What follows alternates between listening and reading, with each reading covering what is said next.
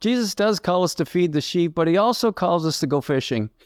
So we have to do maintenance and mission. The problem is sometimes we get so focused on the flock that we never really get around to going fishing.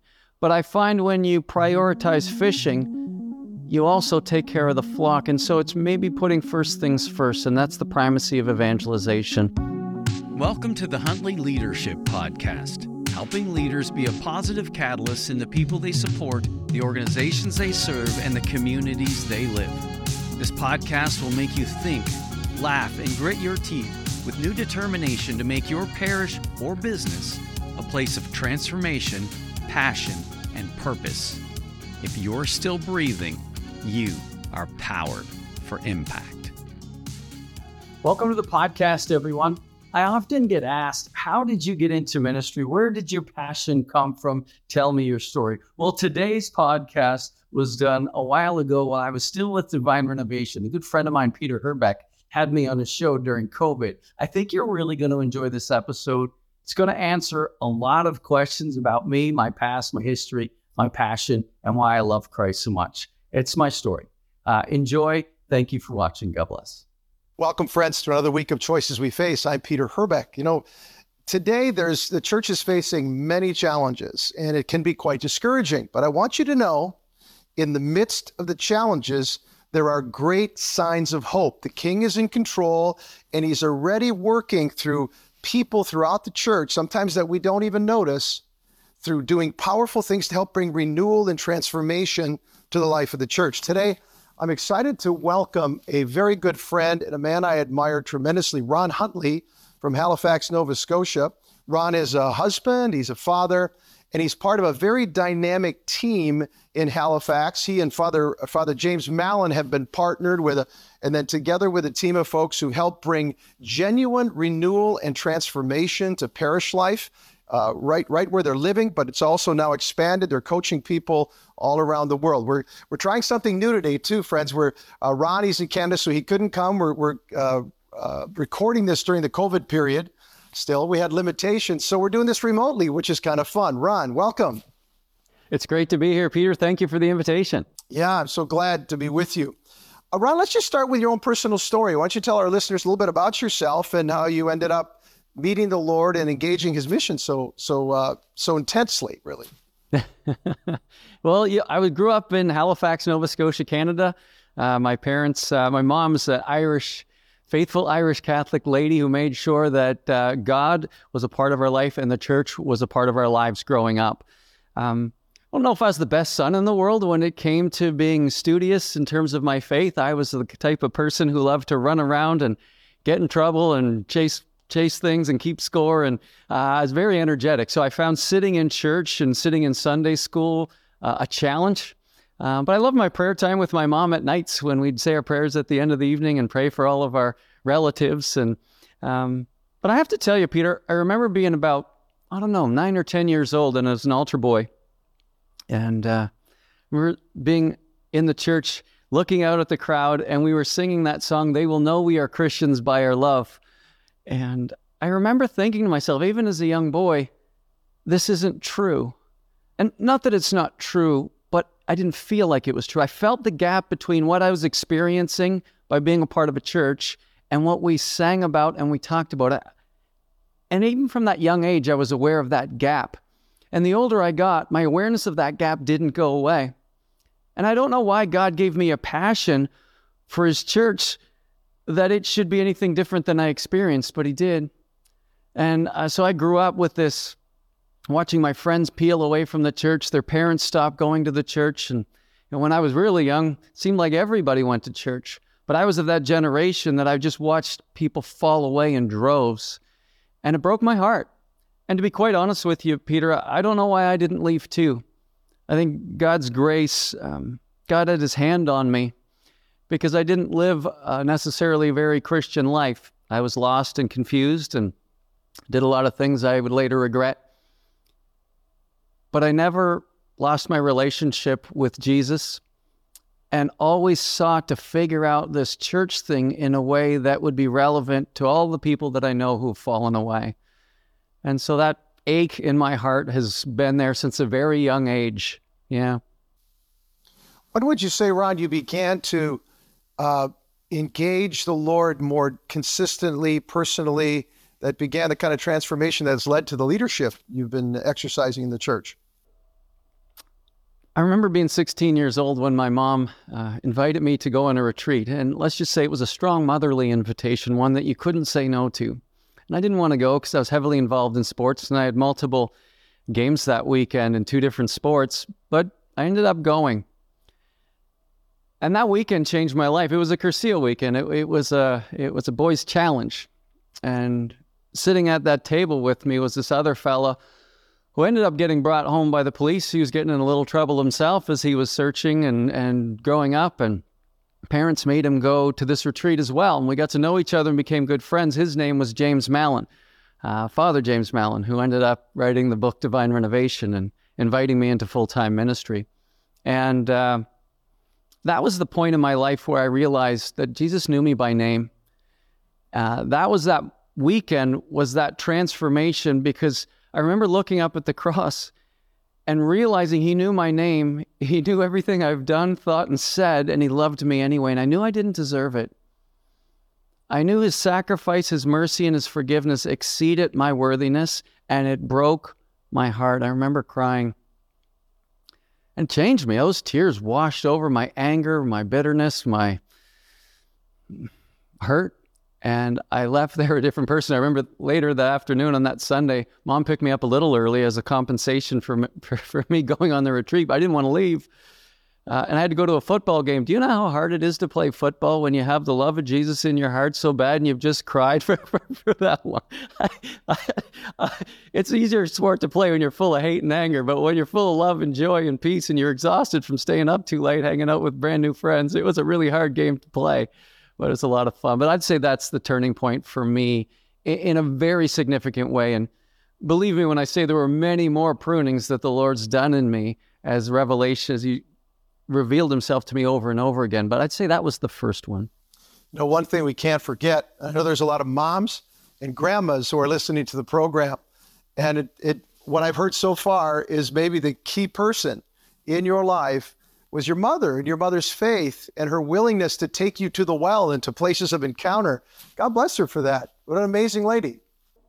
Well, when I was 19 years old, I was just talking with my son this weekend, and uh, his sister, my daughter Hannah, she's turning 19 in a couple of weeks. And I said, Do you know what I did on my 19th birthday? That was the very first prayer meeting I ever went to. There's a charismatic renewal prayer meeting in Halifax, and my mom asked me if I'd go on my 19th birthday. She didn't have to fight me this time.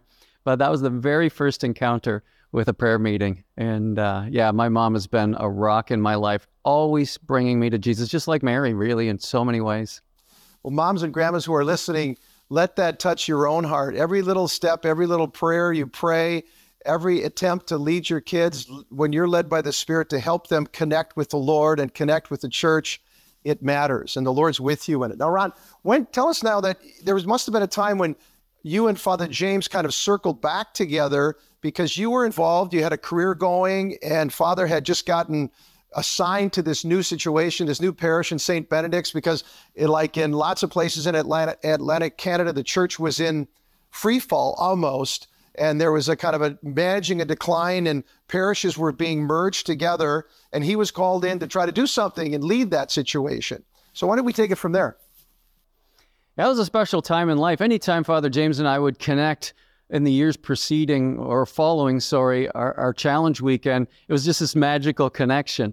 Uh, we so it was a lot of fun. So I watched him as he came to the priesthood and, began to do what he was doing. He would follow me. I started getting involved in Alpha and actually introduced him to Alpha at one point. And so we were always in each other's lives, um, not heavily, but we'd connect from time to time. I remember at one point probably 10 years before we ever connected, he said to me, we ran into each other. He said, Ron, if I could hire a director of evangelization, I would hire you. And I'd just wind you up and let you go because I know your heart. And I laughed my head. I said, Father James, you know you can't say that word. We're in the Catholic Church. You can't talk like that. He said, Oh, it doesn't matter anyway. I don't have any money. That's probably never going to happen. And I'll bet you it was 10 years, 10 years later, I received a telephone call Father James tells a story better than I do, but he said he was he was on a, a trip where he was being mentored by Nicky Gumbel to be one of the speakers. And he was in a session and he said it was like the Holy Spirit came upon him like 10,000 volts of lightning. He said, and the Holy Spirit said, You have to call Ron Huntley. And he said, I got up right in the middle of his presentation and I walked out. He said it was so strong, I had to act on it immediately. I was a pharmaceutical salesman and I was working in PEI at the time. I remember getting the call. I remember exactly where I was. And he said, Ron, it's Father James. I said, How are you? He said, Great. He told me what just happened. He said, I really believe that God is calling us to work together in ministry. I've just been assigned this new church no one knows yet. And the Holy Spirit just told me that to call you. Would you come and work in ministry with me? And to be honest with you, Peter, that was at a point in my life where um, things weren't going so well in my current church. Uh, through a series of misunderstandings, uh, I just found myself on the outs. And it was very painful because I was always trying to lay my life down for the church and service to use my gifts to make a difference. And and so it was a really it was a difficult time for me. Father James knew what was going on because I'd reach out to him. But boy, I'll tell you, when he gave me that invitation, I felt like Peter in the boat, putting my hand up, looking away, and saying, "Get away from me! I'm a sinful man." I because I knew that was an invitation from God Himself, and I felt unworthy. It was beautiful. It didn't take me long to discern. But I did have to discern because where he was inviting me to go was an hour away from where I was currently living. and it would have required a move and uprooting my kids and all their sports programs. And, you know, as a father, Peter, you know what that would take. And so I invited them into the sermon process as well. And I told Father James I'd get back to him. I said I probably couldn't do it full time because I still need to make a living and feed my family. And, and it's not always possible working on a church salary. Um, he said, part time, whatever, whatever you can do, I really feel we're called to, to work together. So I called him a couple days later, and, and, I was convicted of one thing. I, I, I called him a couple days later and said, Father James, if you're calling me to build a church, I'm not interested. But if you think God's calling us together so we can impact the church, I'm all in. And he said, Ron, that's exactly what I feel God's calling us to do we look back at that now and laugh because it was such a prophetic moment because we had no idea what that would mean. There was no concept of a, a ministry. There was no, he wasn't thinking about writing a book. We had no idea what God was going to do in us and through us if we came together through our friendship and our love for Jesus and the church. It's been a, quite a ride. Yeah, the uh, it's it's really as you're speaking, Ron. I'm I'm hearing the Holy Spirit that is how does the church actually grow? Programs, plans, things of that nature, they can be helpful. But the Spirit builds the church. And you here, uh, Father James is, is beginning to a new assignment in a parish that, as we were saying, was uh, a set of parishes that were in decline. It wasn't clear where it was going to go. But he was surrendered to the prompting of the Holy Spirit he reached out to you. You were open. You guys didn't have a grand plan. You actually had no experience doing what you're about to do, but you just said yes. You left your job, you left your career because you discerned it. You stepped into it. So, what were some of the elements? What ended up unfolding that Ron? Mm-hmm. I ended up working part time for four years. And so I stayed in the pharmaceutical industry. And then I worked part time working with Father James in the church. It was at year four that I discerned the call out of my career in sales and, and into full time ministry. That was a scary decision. And Peter, you played a role in that as well. The Holy Spirit sent you into my life, and you're one of the people I turned to to talk to. So that was a difficult decision. But we were at a point, and this is a really good question to ask, Peter, because our success, because we were so convicted of what was possible, we just believe that if we don't start with evangelization, if we don't create holy chaos, we have to snap out of this way of doing church that doesn't work.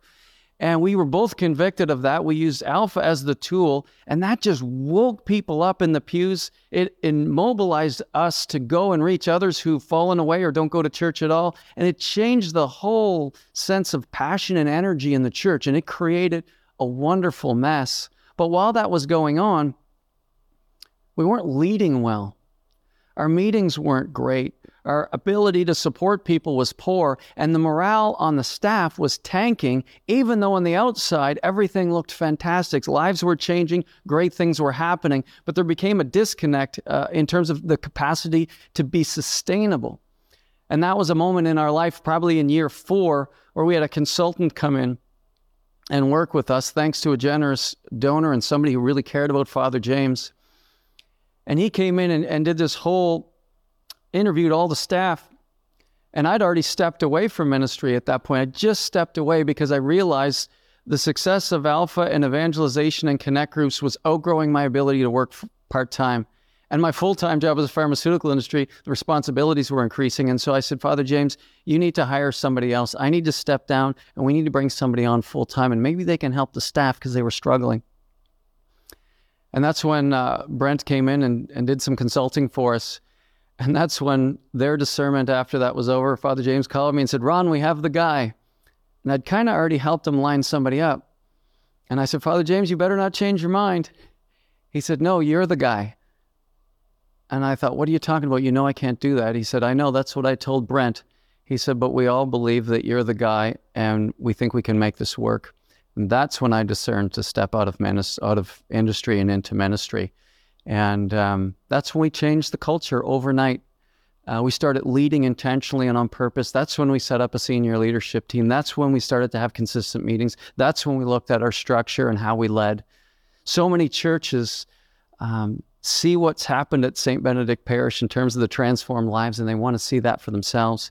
So then they copy the things we do. But what they don't realize is we had to grow as leaders because we didn't know how. We weren't doing it well.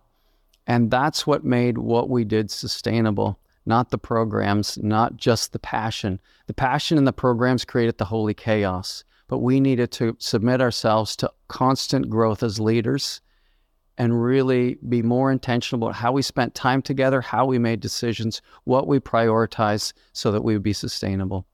I think one of the things that for the for the I noticed early on the contact I began to have at St. Benedict's, I watched the transformation happen.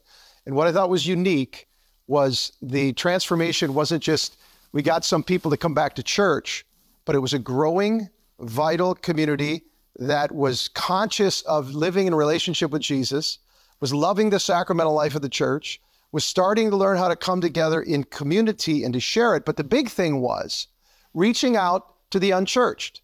That was the thing that I was most almost shocked by how many people who were fallen away from the church or who never were part of the church were coming, and ordinary people from the pews were highly energized to go out and to lovingly bring people in because they had they themselves had met the Lord.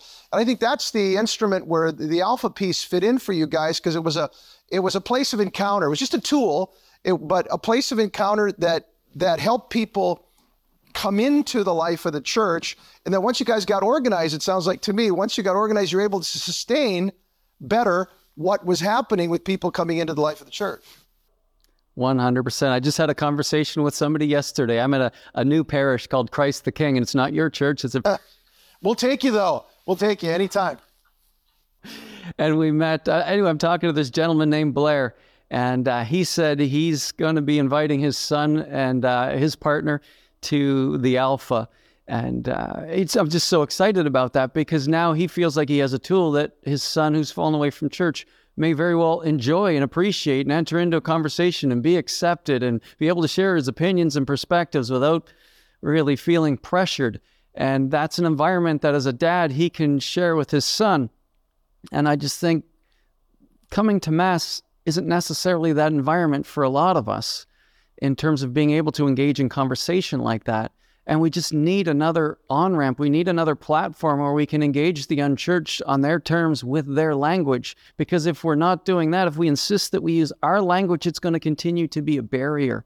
And so it doesn't mean that eventually people aren't catechized and grow in love for the sacramental church and mass and all the things that make our faith so beautiful.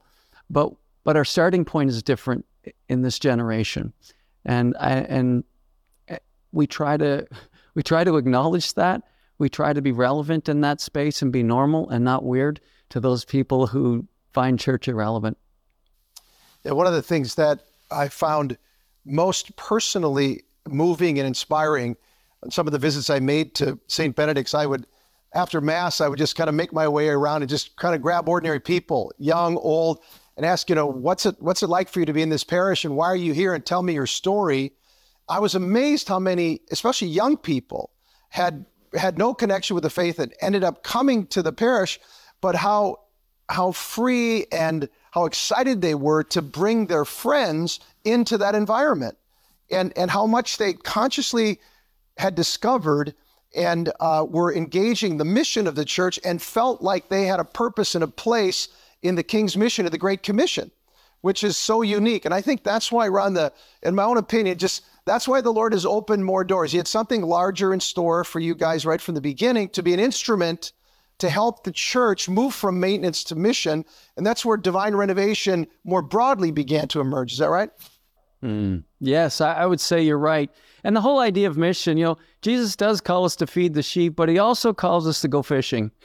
So we have to do maintenance and mission. The problem is sometimes we get so focused on the flock that we never really get around to going fishing. But I find when you prioritize fishing, you also take care of the flock. And so it's maybe putting first things first, and that's the primacy of evangelization. Very good. Tell us a little bit now about Divine Renovation, what's happening there. Divine Renovation as a ministry is really, you know, Father James just released another book, new book called Beyond the Parish. And it seems that his capacity, when he communicates his heart in writing, it connects with people. And when it connects with people, it's really created a wave of interest. And so he often gets asked to speak all over the world. And what's really cool is before the ministry, he would speak all over the world, inspire people, but we couldn't connect with them and equip them. And, and Divine Renovation as a ministry now is able to do all three of those things through the services and the people that we've recruited that also feel called to this mission, using their gifts and skills to really tell stories and connect people and equip them so that they can experience their own transformation in their parish based on their vision, the vision that God's placed on their hearts. And so it really is happening all over the world. One of the things I find over and over again, Peter, wherever I go, you know, I bet you if I, I went to to Michigan, they'd say, "Oh yeah, but that's Halifax, Nova Scotia." So I'd say, "Oh well, it's also happening in the United States." Yeah, yeah, but that's that's the southern part of the United States. No, but it's also happening in the northern part of the United States. Yeah, but we're on the we're in the central area. We're not on the east coast. Like people continue to make excuses why they're so unique, and and it probably wouldn't work there. But what we find is as people implement these principles with an with a spirit of openness and a passion for what God wants to do in this age, in their parish, through their leadership, it works. And so it always makes my day when people from different parts of the globe connect and start sharing the issues they face because what people are finding is the issues are the same right across the world. I mean, there's some nuances, but those are small. But my great hope is if the problems are the same around the world, I wonder if it's possible that the solutions might be the same too. And what we're finding is we're able to help a lot of people, and it's really exciting. Excuse me, Ron. What would you say are the key elements that you are communicating when you're trying to help uh, a parish kind of align itself with the Lord's, you know, purpose of call to holiness and call to mission together, that transformation? What are the, the keys? Yeah. We, we recently went through a new branding process and and we literally have three keys as our brand for divine renovation. And those three keys are the primacy of evangelization, the best of leadership principles, and the reliance on the power of the Holy Spirit. And those three keys are joined by a keychain which, recommend, which represents the Eucharist and our sacramental faith. But it's those three things that are the key to opening up something new. Some people say, well, how come prayer's not there? Well, prayer is essential, but it's not necessarily a key because there are lots of churches that are very faithful in praying, but they're dying. Well, and, so there are lots of things that are essential to our faith, but aren't necessarily keys to renewal. And so those three keys are the primacy of evangelization, the best of leadership principles, and a reliance on the experience of the power of the Holy Spirit. And we really believe that as we lean into those things, we unpack those things with pastors and their teams, it changes everything. When I say the word teams, that's one of the other essentials. We we insist if we're going to coach people that deep dive coaching, there's multiple levels of connecting and equipping people in the ministry right now. The one that I oversee is coaching. And the coaching is a deep dive, and we won't coach anyone if they're not willing to work out of a team. Because we believe, Father James says all the time, we, we don't think there's any such thing as a well rounded leader, but there can be well rounded teams. And when pastors learn how to work out of a team, it transforms their priesthood. It makes the quality of their decisions far better, and they don't feel like they're alone anymore. It's not an easy thing to do because a lot of lay people don't know how to work and speak into the clergy, and a lot of clergy don't know how to collaborate and work with lay people in a way that's transformational. I heard one time there's a difference between a working group and a high performance team. And when we work with pastors, we're trying to help them learn how to work out of a high performance team. And I heard somebody say one time that a person most people will only ever be on a high performance team once in their lifetime. I thought that's so that's so sad. We want to help people be great. Ron, we just have a few minutes left. I want to help our listeners connect with a book you and Father James wrote called Unlocking the Parish. You want to say just a word about it?